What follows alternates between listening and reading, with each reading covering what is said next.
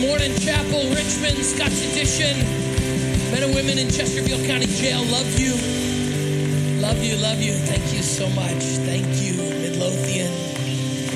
Well, we're launching a brand new series today. I'll tell you more about that in just a minute, but I always love to look at the camera first and say good morning to everybody online. And then, of course, God's doing incredible things at the Chapel in Scott's Addition in Richmond. And I know you guys had a big outreach at Pumpkin Fest yesterday, impacting 20,000 people. And so thank you for your outreach heart there. And then, of course, the men and women in Chesterfield County Jail love you. You're not a project to us, you're our people. And uh, we love what God's doing in the jail. Isn't it so cool to know that we're, you got people in different rooms? I mean, this is literally a miracle in technology that as we worship here in Midlothian. We worship in the city and in the jail and online. And if you're on vacation today, we're mad at you, but the rest of us are glad you're here today. Um, and uh, so excited about what God's doing in the life of our church. Like you heard in those announcements, this is a huge kind of outreach season of our church when it comes to Fall Fest and Women's Night. So use those uh, outreaches, ministries to connect with people and invite people and, uh, and, and, and let them come hang out with you. How many are thankful to be a part of a church that loves Jesus, right? You're a great church. And I want you to know that you're one of the most amazing groups of people I've ever been around. And thank you for your generosity. I, I told the 815 service uh, a couple of uh, weeks ago that there's a guy I met after the 1115 service and he introduced himself to me and he said, you remember me? And I couldn't totally remember who he was. And I said, I definitely know your face. And, and we had just baptized him in the jail. And then he was here at worshiping on a Sunday. And I, I just love the idea that you get connected. Think about this. Think about this. A miracle through Tri Hope, you can be part of the chapel and in a small group before you get out of jail. In fact, our current leader of one of the Tri Hope small groups that meets after the 1115 service became the leader before he got out of jail. I, I said to myself, man, this is the best church I've ever been in. You got small group leaders that, that are doing God's ministry in the jail, out of the jail. I mean, just thank you for all the ways that you give and support and minister that we can make a difference in our city. It's so, uh, so special to see that. Well, we're launching a series on the book of Joshua, and it's about what God has for us next. How many believe God has something for you next, right? And next for your family, for your situation, for your circumstance. And that's what the whole book of Joshua is. It's the first five books of the Bible kind of lead up to this moment where God's people been stuck stuck in the wilderness 40 days. And then God says to them, You don't have to stay there. You can get ahead of where you are. You, how, how many are grateful you don't have to stay there? You can get out of there and get forward. I was reading a, a few uh, months ago an article in the New York Times that said that after COVID, languishing was the word they used. Americans are languishing. I don't even know what languishing is, but it's just kind of like, bleh. And, and I, I don't believe God's made us to languish. Jesus came to give us life and life more abundantly. That doesn't mean there won't be battles or trials or struggles, but it does mean that because of Jesus, we should walk into the future He has for us. And so, over the next few weeks, if you want to prepare for it, you can go through the book of Joshua kind of on your own. And we're going to look at chapter one this week. Next week, we'll look at chapter three. We're going to look at how God leads His people. Next week will be amazing how He, how he moves the Jordan and He sets up a, a, a testimony to the children and generations to come of his faithfulness. And man, I was just praying that over our church. God, do something so big in our church in Midlothian and Scott's Addition and in the jail that God, generations to come would be changed forever. I don't know if you look at it, I think we're facing a challenge, some of our young people, like no other generation has. And I'm praying that God raises up not only our generation, but come on, the generation. How many know that's what a godly church does? It raises up the generations to come to know, love, trust, and treasure Jesus with all their hearts. And so, so we're going to look at that next week. And then a couple weeks from now, we'll knock down some walls in Jericho. It'll be fun. And uh, how many love demolition? I could preach the whole series now. Let's back it up and just get started. Uh, but uh, in Joshua 1, God's about to lead them into a new season, and they've just walked through a painful one because Moses, their leader, has died. And you, you could hardly overestimate Moses' importance in the nation of Israel. He's led them out. He's the, he's the, you know, he's the prince of Egypt, right? He's the one that, that took them out of Egyptian bondage and led them. And now, as they're approaching a new thing, he, he passes away. But God lets them know, I still have something for you. In fact, the whole book of Joshua kind of begins that way. God says, Moses, my servant, is dead. How many know God really gets right after it? Hey, hey, everybody, Moses is dead, you know. But but you and all these people get ready because God's plan isn't cut short just because Moses isn't here. I heard somebody say, when a man or woman of God passes away, nothing of God passes away. In fact, somebody said they described a funeral this way. They said, when you die, you think the whole world will end, but there'll be a nice service to honor your memory. Then everyone will go eat potato salad and they'll move on with life, right? And I know that can be discouraging, but I want to just remind us today that, that seasons of life, people come and go, but God's plan doesn't end, right?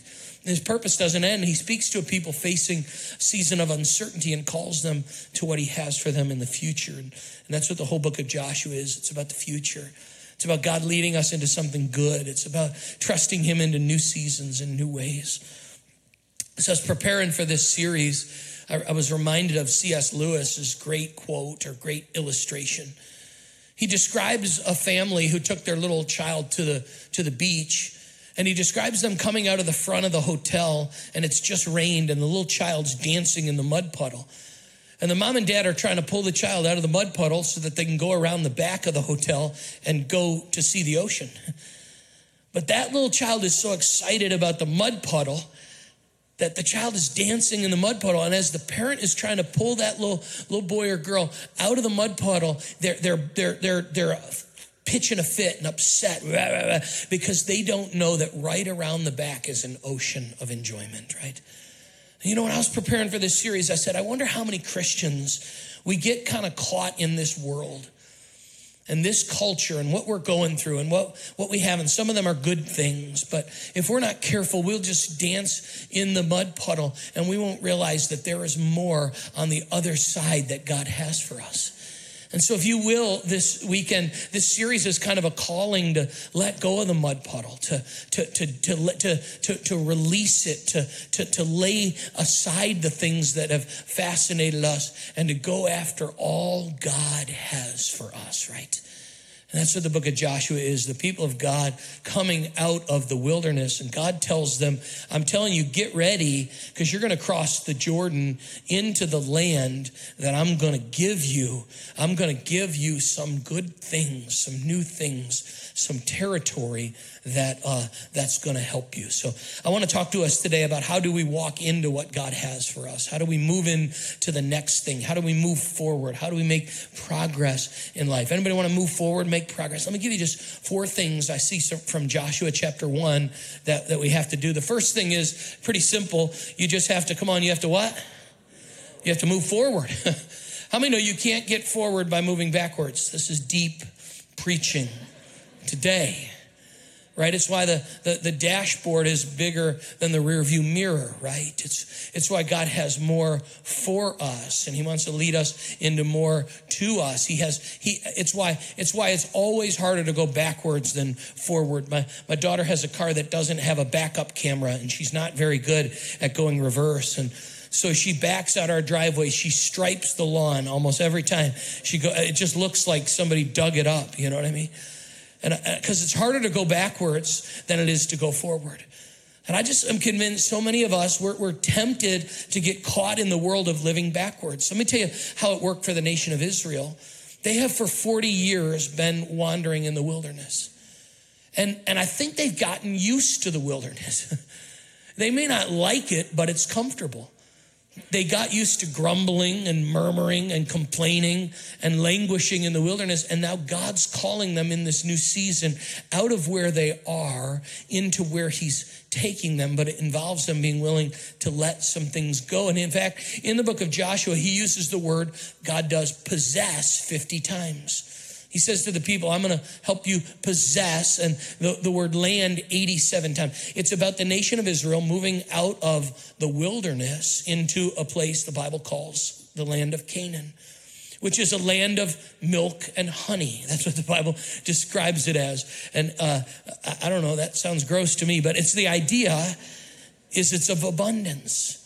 It's of, of good things. It's what God has for them. God's going to lead them into a land of milk and honey. God's, come on, God's calling them to leave cookout and go to Ruth's Chris. Amen.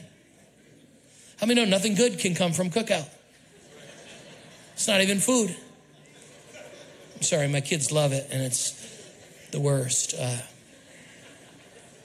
if you work there, I apologize. Uh, it's great. They love it, so we're kind of divided. But you get the idea. God's saying that you, you are in the wilderness, but have something new. But they've I think they've gotten comfortable. They've gotten used to. They're holding on to. They're they're caught in this moment, and God's teaching them to move on from that. In fact, the two things that characterize their life in in the wilderness is grumbling and murmuring. Don't you love the word murmur? Come on. It sounds like what it is. Come on, just say it with me. Scott's Addition Midlothian. Come on, murmur. Come on, turn to the person next to you and say murmur. Isn't that fun? That sounds horrible. It sounds exactly like what it is, right? It's it's uh, struggling, it's grumbling. In fact, you could during the week maybe go read 1 Corinthians 10, where Paul uses the nation of Israel as a warning to us. And he actually says God killed them off in the wilderness because they were they were so murmuring and complaining. He couldn't even do anything with them. But then God led a new people into the land because they were willing to trust God. And so this series is about moving forward. This series isn't about holding on to the past or living with where we are or getting comfortable where we where where we're currently residing, but to move in to possess. God's given us the land, but how many know you have to possess it, right? It's not as though the question isn't whether or not he's given it to us. The question is, will we cooperate in faith to occupy the land he's given us? And the hero of the book of Joshua, the, the, the, the most popular character, his name is Joshua. And literally his name means Jehovah is salvation, okay? So every time they would say Joshua's name, it would be a reminder to them that he, God's the one who saves. And God's the one who's going to deliver, and God's the one who's going to lead his people into the land that he has for them. And, and that's what this whole series is about moving us out. Come on, moving us out and into the good things God has for us. Moving us out and into the good things God has for us. When uh, Katie and I got married and I moved out of my uh, parents' house, I, I decided I was going to do something special for my parents. And that was, I was going to turn my bedroom, it was a surprise because my parents were out of town, into a little sitting room for my parents. And so I had this great idea. We painted it and, and, and all these amazing plans we had. We got pictures, we decorated it all. And then the plan was to take this couch that was downstairs and put it upstairs. And my parents were going to come home on a Sunday night, and I was going to say, You're amazing parents, and I'm leaving. Congratulations, you know.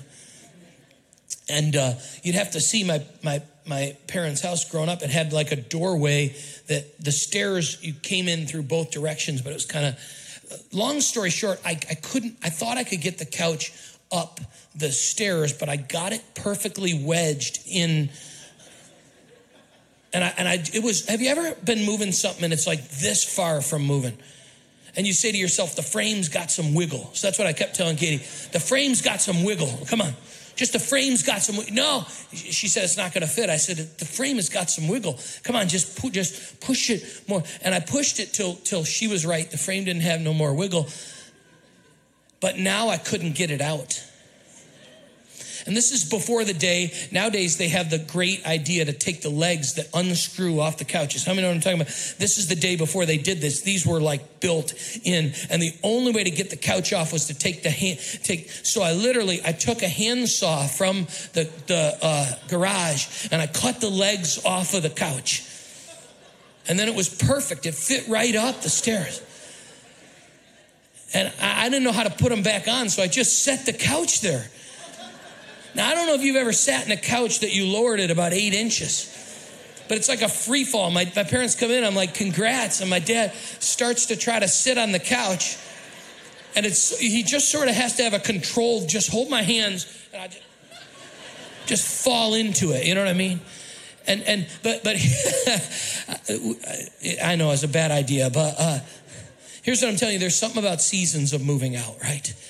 And I'm telling you this God comes to the nation of Israel and says, For 40 years you've wandered in the wilderness, and it's time to move out of where you used to be and move into where God wants to take you. How many want to move out and move in, right? Like, like that's what God has. And God gives them a promise because He says, I understand it's going to be difficult. That, that Canaan is occupied with, with uh, uh, enemies and, and warriors. And uh, what are you going to do? And God gives them a promise. Just look at it. I will give you every place where you set your foot.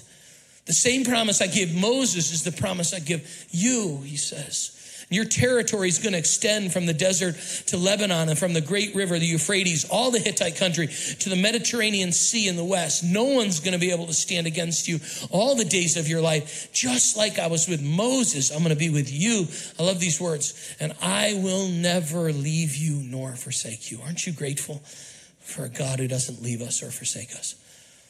These words, I'll never leave you or forsake you, he's going to say them again. We'll see him but they're repeated throughout scripture, right? Jesus says, Matthew 28, and lo, I'm with you always to the end of the age. Hebrews 13, 5, I will never leave you nor. Here's what he's telling them that he's leading them into some big challenges.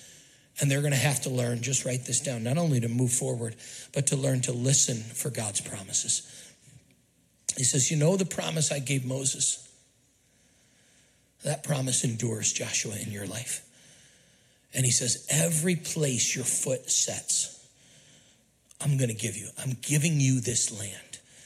And he knows, God knows that over the next season of life, they're going to have to occupy land, battle warriors, deal with internal strife in their nation. Uh, uh, there's going to be challenges in the good land, but God's going to help them listen not to their problems, but to God's promises. How many know we need to be reminded of God's promises? He's for you. In fact, somebody said, I want to learn something new about God. I found in scripture more often than teaching us something new about God, God reminds us what we already know. Because how many know we're prone to forget?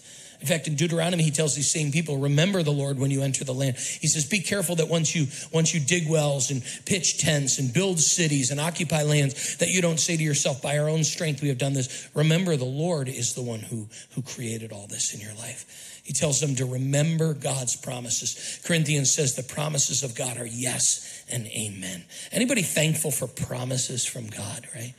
A few years ago, my son, he was probably seven or eight years old, and for Christmas, he wanted a Wii, Wii U or something like that, which is a video game, I think. And, uh, we were trying to figure out, and he said, I can't. You know, everybody knows at Christmas time, kids really only want one present. There's one thing they want.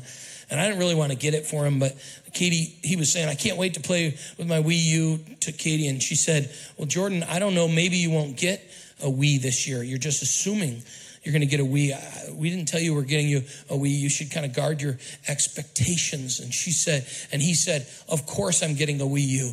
Christmas is a time of impenetrable hope. He's like seven. So she tells me, and I wasn't going to get him a Wii, and I was like, ah, he knows the word impenetrable. So how many know a couple days later, come on, Christmas is a time of impenetrable hope. You want to know why? Because there's something about clinging to the promises of God. I felt like God just sent me here this weekend to remind you that you have a good father. Jesus said, if you ask for a, for a bread, would he give you a stone? If you ask you, if you ask him for a meal, would he give you a snake? No, no, no. God gives good gifts to his people. In fact, Tom Watson tells us to remember the promises of God, trade much in the promises. The promises are great supports to faith. Faith lives in a promise as the fish lives in the water. Isn't that good? Faith lives in the promise. The fish lives in the water. The promises are both comforting and quickening. The promises of God keep us from sinking when we come to the waters of affliction. Oh, trade much in the promises, for there is no condition that you can be in but that you have a promise, right? I'm here to remind us today you have a promise from God.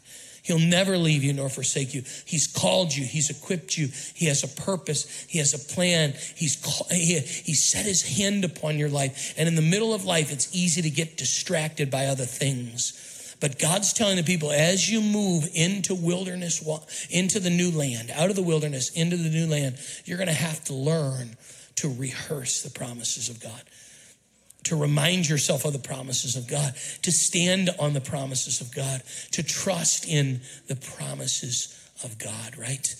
God has given us a promise. In fact, Romans 8 gives us this great verse. It says, How will he, God, who has given us Christ, not freely also give us all things? This is what Paul is saying. If God took care of our greatest problem, which is salvation through Jesus, do you think he's not going to take care of the little things in life? Here's what he's saying. If God did the big thing, saving us from our sin, you think he's not going to do the little things? How many know he does the little things? He's faithful in our lives, right? And God gives them a blueprint then. He says, as you move into the land, here's, here's how you're to think. Here's how you're to operate. Here's how you're to live. He says, keep this book of the law always on your what? Come on, on your, on your lips. Now, it's interesting to me that when God talks about his word, the first thing he doesn't say to his people is read it. The first thing he tells them is to be people who speak it. And I think the reason we don't think this way is we don't live in an oral tradition like they did. Most of the, the people in the wilderness at this time, the Israelites, would have been peasant farmers who didn't even know how to read. Okay, they're illiterate. And so they didn't have an option to read the scripture all the time. And so what happened was the scripture was read to them. And what they learned to do is memorize the scripture and then they would speak it over one another. And I was thinking to myself this week, you know, there's something great about reading the Bible, but there's almost something even more powerful about speaking the Bible.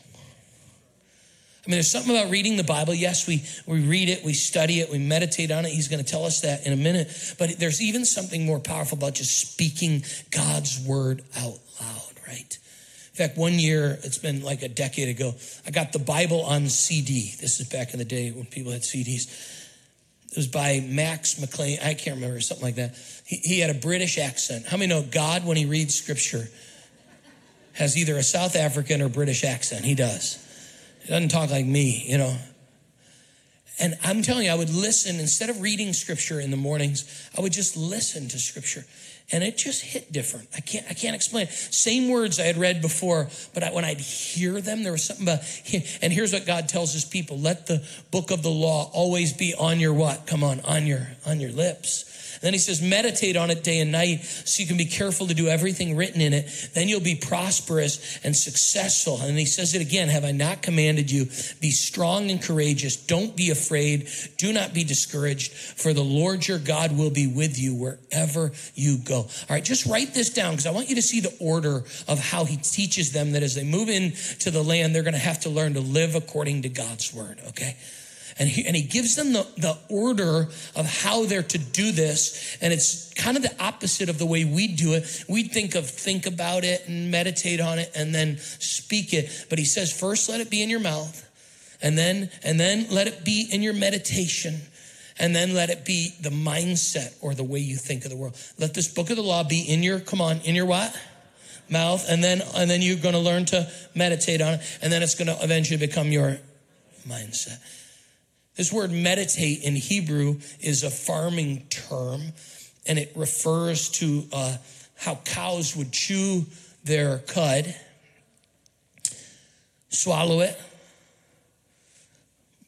bring it up, swallow it, bring it up. You get, you get the idea, right? Isn't this encouraging today, right? Here's what the Bible's saying you don't just read a verse or two and move on, you, you think about it. You read it, mm.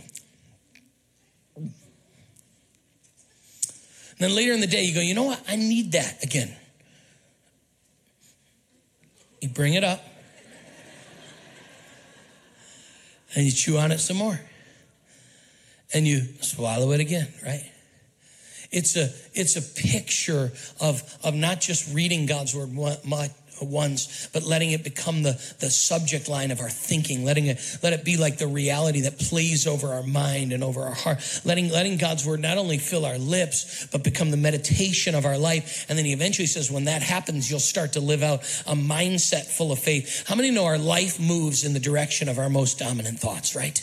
And so he says, if you're a person that speaks God's word and you're a person that meditates on God's word, then you're a person who will have a mindset of victory in life, right? And, and, he literally tells them that you can overcome doubt and all the uncertainty of what's going to happen in the promised land if you're people that speak, meditate, and mindset on God's word. Here's what he's trying to keep them doing. He teaches doubt dies when it remains unexpressed and it grows when it questions the goodness of God, okay? In fact, we don't, we're going to look at this in two or three weeks, but in, in the book of Joshua, chapter six, how many remember the, the walls of Jericho? Anybody remember that? So it's interesting. They march around the walls, and then on the seventh day, they march around them and they blow trumpets and they fall, right? But there's an interesting little verse in, in the first six days that they walk around them. The Bible says, Joshua says, as you're walking around the walls, don't talk. Don't talk to one another. And when you read most commentaries, they say the reason he's telling people not to talk is imagine what they'd be saying if this was their military strategy, if they could talk. This is the stupidest thing I ever heard. You see these walls? That looks like big walls. In fact, we'll learn it in a couple weeks. There's two sets of parallel walls, 65 feet, and they would pour boulders, scalding water, and archers over the top. So imagine if you imagine if you and I were walking around and we were allowed to talk. You know, that's a lot of guys that could shoot us with those arrows. Yep, and they're probably going to pour boiling water on us and hit us with rocks. And Joshua says the game plan is we're going to walk around this a bunch. And then on the last day, we're going to get a flute and a trumpet and we're going to blow it. And then we're going to win. How many know after six days of talking, there'd be no faith left in there? So God actually tells them, you can't even talk. Have you ever had a moment, parents? Let's just confess this. You can't get your kid to obey or understand what you're saying, and you get to a place where you finally just say, don't talk. In fact, my mom used to put it this way if you can't say anything nice, Come on, you had the same mom, didn't you? Text her today and tell her, good job, right?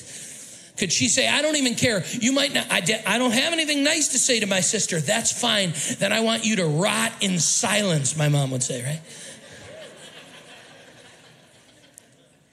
Because if we're not, what happens is we speak words of doubt. We speak words of questioning God's good. Did you know? I'm not sure. In fact, I don't know if you've looked at it this week, but the war in Ukraine and Russia's getting kind of bad. And there's this little threat of, uh, you know, could it go nuclear? Who knows? And the Fed's going to raise the rates. And they say gas prices are going to come back up and inflation's going high. And, and, and there's lots of storms that's going to ruin every beach you've ever been to because all the water's raising. The end of the world, we're all going to live in Iowa in the middle of the country. And, and I got news for you. It's going to be be bad and it's going to be bad this year. There's going to be another pandemic. Uh, it, it, the whole, it's just terrible. Even Alabama lost. I mean, is God even on the throne anymore? And I'm here to tell you today just because they lost yesterday doesn't mean God won't be faithful in the end. Amen. I'm just telling you, doubt, doubt dies when it remains under. If you have a choice to express doubt or be quiet, here's good preaching today. Just be quiet. It'd be better to be quiet. Proverbs says it's better if even a fool will be kept thought wise if they're quiet. You say, How do I be thought wise? Just walk around like, people are like, Oh, they're deep. You heard him say anything deep? No, but man, they are deep. And God's teaching his people to talk different and meditate different and think different. Oh, that we would talk different and meditate different and think different than the world around us. That we wouldn't mimic or mirror or, you know, uh, uh, repeat back the, the worries of the world. That we'd be people who stand on the promises of God. Anybody want that, right? And he ends by telling them this. I wish, I wish this verse wasn't here because it indicates they're going to have to have courage for something. Be strong and courageous. Do not be what? Do you know every time God tells someone in the Bible not to be afraid, it's because there's about to be something in their life that they should be afraid of. You're like, I love these promises. I don't know, you know. I mean, when the doctor comes and says it's not going to hurt that bad, I just hear, no, it's gonna. He says, Do not be afraid. He, he's telling them to be strong and courageous because they're going to need strength and courage. And he says, Here's what gives the same promise again. Look at it multiple times. For the Lord your God's going to be with you wherever you go. He's teaching them, be strong and courageous. The word courage is just to have a big heart. And Joshua speaks over the people of God courage and confidence. He says, The world around you is discouraged, not you. You're people that trust in the Lord your God. And he puts hope in them. I was a junior in Bible college, and those of you who've been at the church a long time have heard my story. Uh, when God called me to be a pastor, I was the most introverted teenager you've ever met. I mean, just, you know, the weird kid? That was me. And uh, in fact, I was so introverted in elementary school. My first grade teacher thought I had problems. My mom still hates her to this day, Mrs. Getches. If you're watching, I forgive you. And uh, I remember I was actually picking my nose with my pencil in first grade. I've told this story if you've been around long enough, but the eraser broke off in my nose. That's how you know you were getting it done. And uh, and I was so I was so um, I was so embarrassed to tell anyone. I tried to call 911 in the hall. I just so I mean when I was 16 or 17, probably 16, when I felt like God called me to be a pastor, and I remember telling my mom. Mom, I feel like God wants me to be a pastor. Now picture the kid who never talks to anyone and is kind of different. And my mom, I'll never forget my mom. She was like, "Oh, how many know when your mom doesn't think you can, you can't? Like your mom always thinks you can." and I remember I was a junior in Bible college, and Dr. George Cope, he was the president of Bible college, came to me and he said, Hey, there's a, a, church in Massachusetts that's looking for a staff member. And they asked me who I'd recommend. I thought I'd recommend you. And I was, I ended up not taking it, but I remember asking him, Dr. Cope, uh, why would you recommend me? And I remember him, I'll never forget him saying this, because I see something in you, Brandon. And for a year and a half, do you know, every time I doubted whether or not I was I could do ministry or whether or not I was just going to have to go back home and work for my dad's construction company or was this all you know you know what gave me the confidence one man just saying Dr. Cope would say I see something in you and every time he'd say that, you know what it did? It gave me strength and courage. And you know what Joshua did? He spoke over the people of Israel strength and courage. He didn't say to them, "Now let me tell you about how big the walls are in Jericho, and let me tell you, let me tell you about the, the giants." And he, he didn't do any of that. He just rehearsed the promises of God, and he spoke blessings over the people of God, and it filled the people with confidence. Right? How many know we ought to be people that speak life over one another? Right? In fact, in fact, that's our students learned this past Wednesday night. That becomes well, our thoughts about ourselves that God thinks becomes the soundtrack of our life, right? Like it, it's in the background of our life, and it's filling in the gaps of what's God called me to, and where has He placed me, and what does He have for me. And Joshua tells the people, no, no, no, the whole world might be afraid and discouraged and uncertain, but you, we are not of those people. We are going to be strong and courageous. God's going to be with us wherever we go. Here's why: because we're walking in His presence. We're going to see in just a few chapters, chapter five. God, I, I, I shouldn't preach it because we'll preach it later. But he meets a man and he says, Are you for us or against us? And the man says, I'm not a man. I'm the captain of the Lord's army. And he realizes it's a, it's a picture of God appearing to him. And the man says, Take off your sandals, for you're in a place that's holy. It's God recreating the call that he created on Moses' life when he took off his sandals at a burning bush for Joshua in the. Pre- Here's what God's doing. He realizes before he uses a man greatly, he has to encounter, he has to let him encounter the presence of God in his life.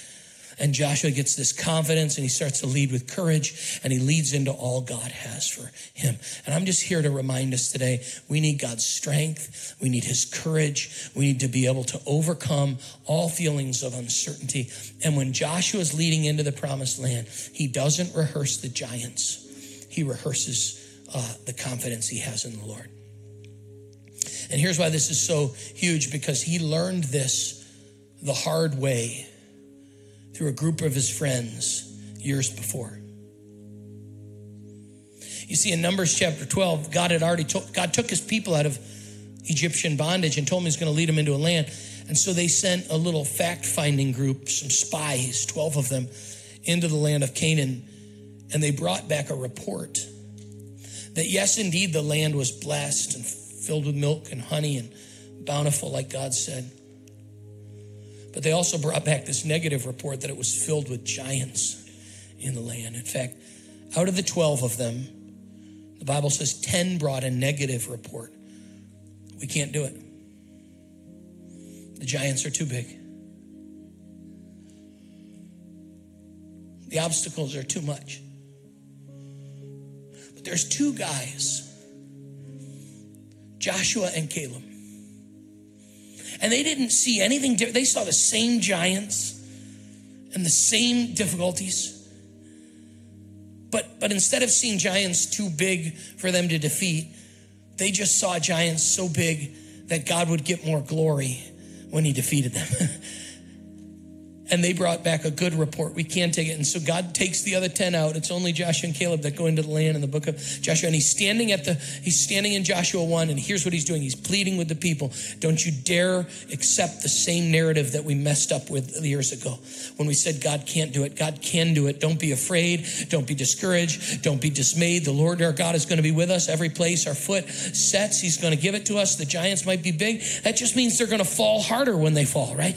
The ground's going to rumble more and it's going to be more astonishing. We're going to realize God did it for us. And the whole book of Joshua is incredible. I mean, they blow trumpets and walls fall down. There's actually a story in Joshua 10 that they can't win the battle. They need a longer day. And they actually say, God, would you let the sun stand still? And the sun goes, boop how many know that's a miracle, right? Like just, and literally over and over again, the faithfulness of God is seen in the people of God. But I think it's because Joshua had the book of the law on his lips and he meditated in his mind and he had a mindset of faith. And God sent me here this weekend to say, I'm not saying the land of Canaan is always easy. I'm just telling you this. You don't have to be discouraged, friend. You don't have to be dismayed. The Lord your God is with you wherever you go and he has a hope and a future, and you can take confidence in that. Wherever you are, whatever you're facing, our God is strong and mighty and capable.